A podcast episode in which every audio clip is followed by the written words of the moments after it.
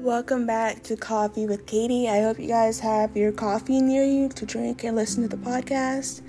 If not, have some tea or hot cocoa or whatever you guys want in a mug to drink. Um, so updates and stuff that's going on in my life. Um, May of this year, I got to do a bathing suit photo shoot with Kelsey Owens. You guys may know her on the MTV Siesta Key. And I didn't think in a million years I'd get picked to go to that and do that shoot. I've never done a photo shoot in my life, so it was super fun. And this year, I also got tickets to see the Jonas Brothers on the Remember This tour, which I'm super stoked about. I am so glad concerts are like starting back up and stuff because last year was like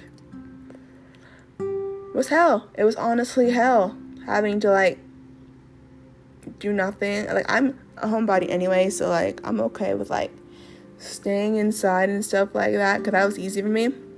But like not going to concerts last year, that was a freaking bummer. So I'm glad concerts are starting to back up.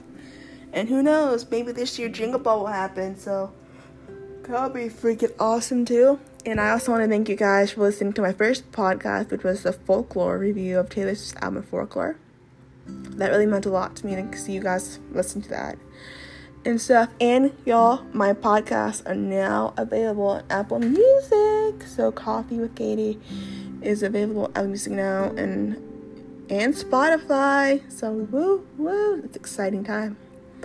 I will be doing my next my next podcast real soon, guys. But I just wanted to, to update on stuff going on my life right now.